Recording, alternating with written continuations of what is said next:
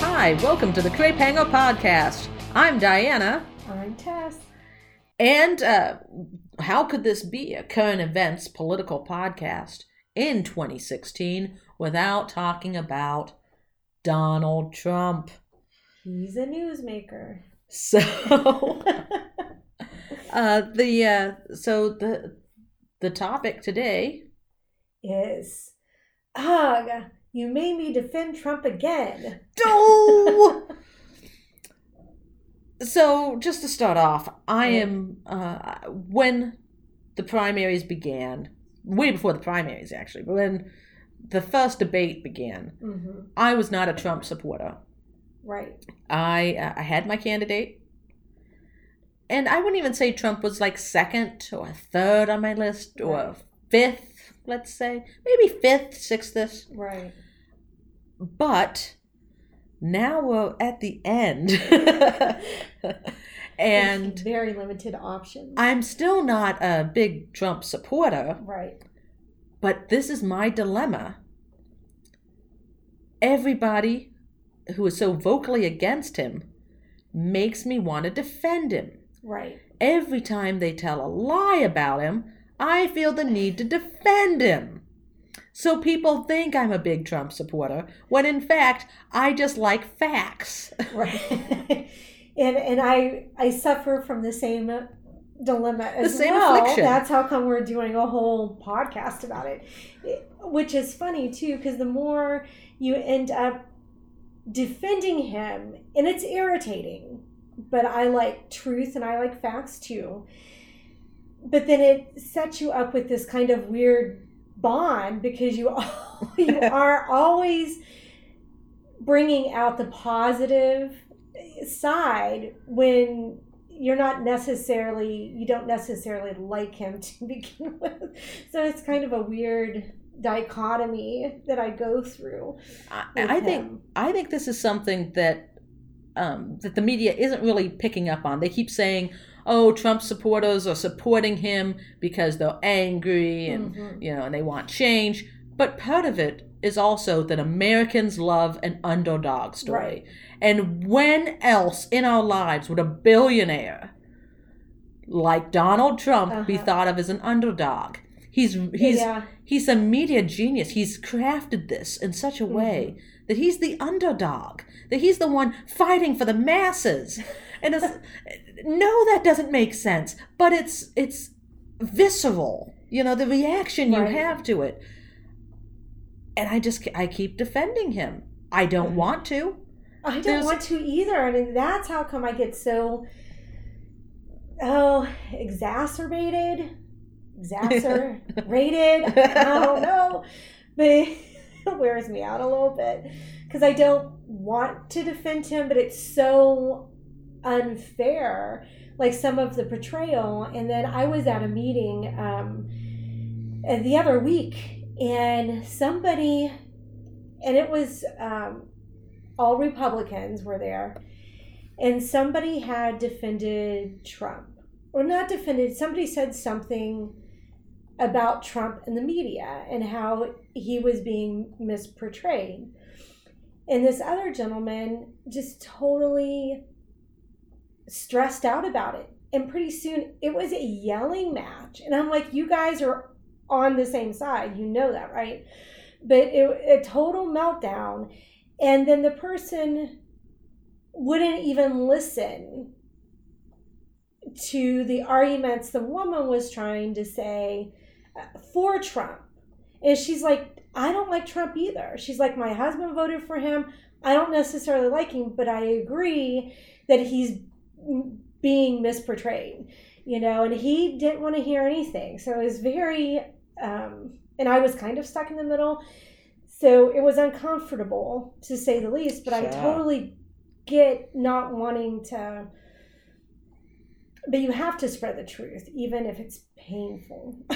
Well, and I, I told some people a few weeks ago that it's time to just accept. It's inevitable. You know, I kept saying, it's yeah. inevitable. It's inevitable. It's going to be great. It's going to be huge. He's going to be president. It's going to be the best gonna, thing ever. He's going to be the candidate. It's inevitable. But when I initially mm-hmm. came to the decision that and it's inevitable, he's going to be the, right. the candidate, I was sad. I was a little heartbroken, um, mainly because I was way too invested in my own right. candidate. But also because I don't know how he will be as president. Mm-hmm. But once I got over that initial shock uh-huh. that it was inevitable, I'm still not happy about it. But I have to say, there is a certain calm and peace that right. I have found by, by there's a certain tranquility as I go through these ten steps. As I yes. as I finally say, it's okay if he's the, the nominee. It's okay. And it really will be okay. It'll be fine. I think out of all of them, he's definitely the most teachable. And what I do like about Trump is that he knows he didn't make it to where he is financially, just business, with his business success. He did not make that there by himself. You know, he wasn't an island of one. And he understands that it takes like a large majority of people working together to make an empire. So he has made an empire. Nobody's denying it. There has been some failures, but he's been hugely successful. And there has been a group of people to work with him to do it. And I think when he takes office, he's going to bring that same mentality. He's not the kind of politician who is always...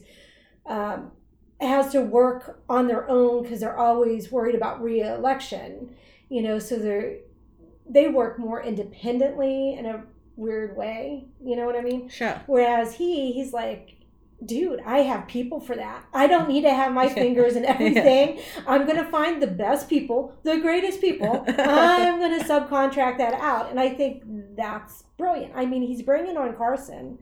I love Carson. I He's li- smart like that. I like the idea of a president who says, mm-hmm. I am not the one with all the answers, but I know people, and they right. know stuff. I like that. I. It's a far cry from right now with Obama, mm-hmm. where I feel like it's, I know what's best for all of you. Where's my pen? You know, I will take care of everything because right. you clearly cannot...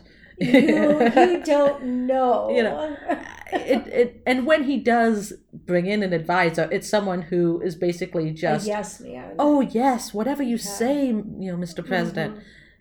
With Trump, there's a little bit of that that I'm afraid of, that he right. surrounds himself with some people who do feed his ego. Right. But on the other hand, I think he... I think he's smart enough to know what he doesn't know. Right. And he couldn't be so successful in so many different ventures. It's not like he's just successful in one thing, you know, one business uh, revenue system. He he has very many different ones. And and he's got people for that. And if his biggest skill is finding the correct person to get him from point A to point B, that's please take America on. You know, like, that's, that's a valuable skill to have. Yeah, and I don't see that the other ones necessarily have that in spades like he does. So I'm not worried about him blowing up the world. No. I, I, I don't think so at all. No, I people also way overestimate the power the president has. Right. Partially because Obama has abused that power so yes. much. But in reality, if we can just pretend the last eight years wasn't reality, it's not canon, as they say, yeah. um, the president doesn't do nearly as much as people think. Um, but the Supreme Court justices, Trump isn't going to just pick people because he owes someone a favor. I right. think I think he's going to, to really think about it. And maybe there'll be some dealing going on. Because I have this whole yeah. conspiracy theory that's completely off topic about you right. know, Chris Christie being the attorney general and then the next spot on the Supreme Court he gets. And that scares oh. me. But I don't, I, I know a lot of people who are Republicans and conservatives mm-hmm. are concerned that Trump would appoint someone who's more liberal as uh, as a Supreme Court justice. Well, I could see that happening. And I don't think that's necessarily a bad thing, depending on what... I think he'd be more centrist. Whoever he would pick, I would I would think so. Because once again, because he is so driven by wanting to win, it's that's kind of a very valuable asset, because then he's not motivated by his feelings or his personal ideology the way Obama is. Obama has a vision, and it's uh, based on a personal, internal narrative. Trump's not like that. He's like, I want this and this and this, and how do I get that? So his opinions, I think, are more flexible. Like, he's not totally invested with his his heart. He's would be more invested with his mind and his logic. To, he'd be very long-sighted, I, I believe. So defending Trump, um, the one thing, if I could ask Mister Trump, uh, Mister Future President Trump, if I could ask him to do me one favor, if he could just do me a solid, right? If he could just come out with some more concrete policies, Mm-hmm. Uh, that would be great. If you could just do that, Mister Trump. I know you're a, a fan. I, I know you're listening. If you could just uh, just put out some, some extra papers. Just because at this stage, candidates don't normally have a ton of policy mm-hmm. plans out there. Unless they've ran a billion times for president right. or already run for Senate twenty times. They have this long record they have to defend. So since he doesn't have any of that, a lot of people that I've had to defend him to, their complaint is that he doesn't have any policies. He doesn't talk about. And when I explain then, you know, all he's got is the wall. And when I say, well, he does have a tax plan up. Mm-hmm. He does have this. He does have that. You know, it's not a lot. It's right. not very in-depth. A lot of it boils down to, so we'll see how things are when I become president and we'll get the experts, which I think is valid to say in a lot of cases. But another thing, too, I think people don't understand is there, it's hard to make up a plan if you don't have access to certain information. So at this stage of the game, you know, because like during a presidential, um, the presidential debates and during that time when you have the major players pitted against each other, um, the the challenger has access to a lot of different material. He has the same access to the material that the president does, I guess is what I'm saying. So they can make a more informed decision at that level. Whereas I'm not sure just in the primaries if they're given.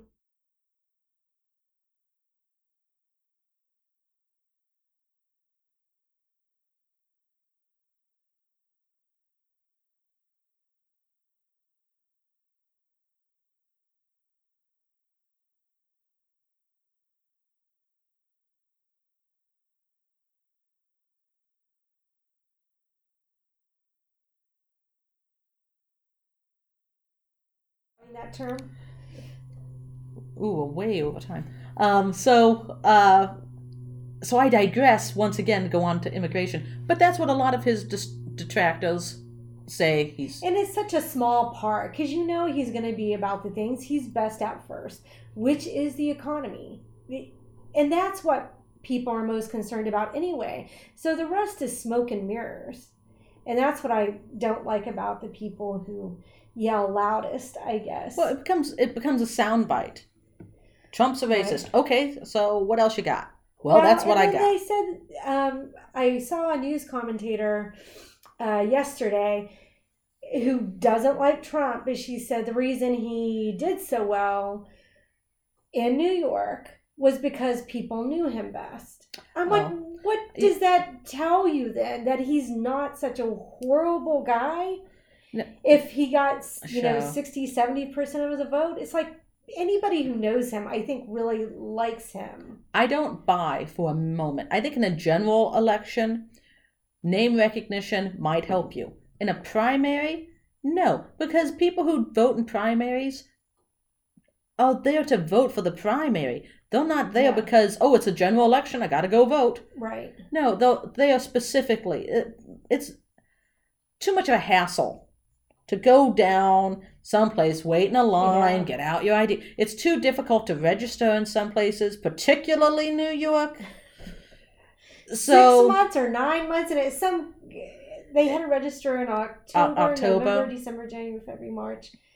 It's six, six months. months in advance. Six That's months. Crazy. That's it's crazy. It's absolutely crazy, and especially this particular election cycle, where in October, who were you thinking about your primary? Well, and you didn't even know the candidates at that point. You had time. So, okay. um, so my complaint is I don't like having to defend Trump, but I will. And I just see it getting worse. I predict in the future we will all be defending Trump. I, and then because it makes you like him more. Because and then because I like him. Who knows? Maybe we'll love him by I become we'll in, I become invested in him. I like the underdog story. Well, he's just not that bad. I mean, you would have to really bypass a lot of logic just to say, oh, he says this and this and this and this is, and discount every action and every success that he's ever had. Yeah. It's like, okay, sticks and stones, I guess. And we also have to then blame him for everything anyone who supports him says or does. Yeah. Which is kind of crazy. When you think about it, you can't just say, because one of his supporters did something I disagree with. I, why doesn't that logic apply then to Bernie Sanders supporters who do yeah. some really crazy things, yeah. but then people say, oh, that's just crazy Bernie supporters. Well, it's such a double standard. It really that's is. Okay. And that might be a future topic, the double For standard. Sure. We'll mix it in with media bias. So hypocrisy. So once again, thank you for listening to the Crepe Hanger podcast. You can view our lovely website, crepe hanger dot com. And add your voice to the discussion. Uh, keep in mind that on Thursdays, it's Conspiracy Theory Thursday. Very exciting. Usually post a particular theory that I like, be it political, uh, alien related, or... Because uh, once again, you are our foremost alien theorist, theorist, ancient alien theorist. And... Uh, Also, if uh, if you have your own particular theory, uh, your own oh, that would be a own conspiracy fun. You'd like to, to tell us about, tell us about it. Um, in fact, uh, send it to uh, conspiracy at crepe hanger dot com. Nice. I would love to hear your conspiracies. Yeah. So what's I would love to read it. So I'm Diana saying... I'm still Tess. Saying goodbye. Goodbye, Tess. Bye.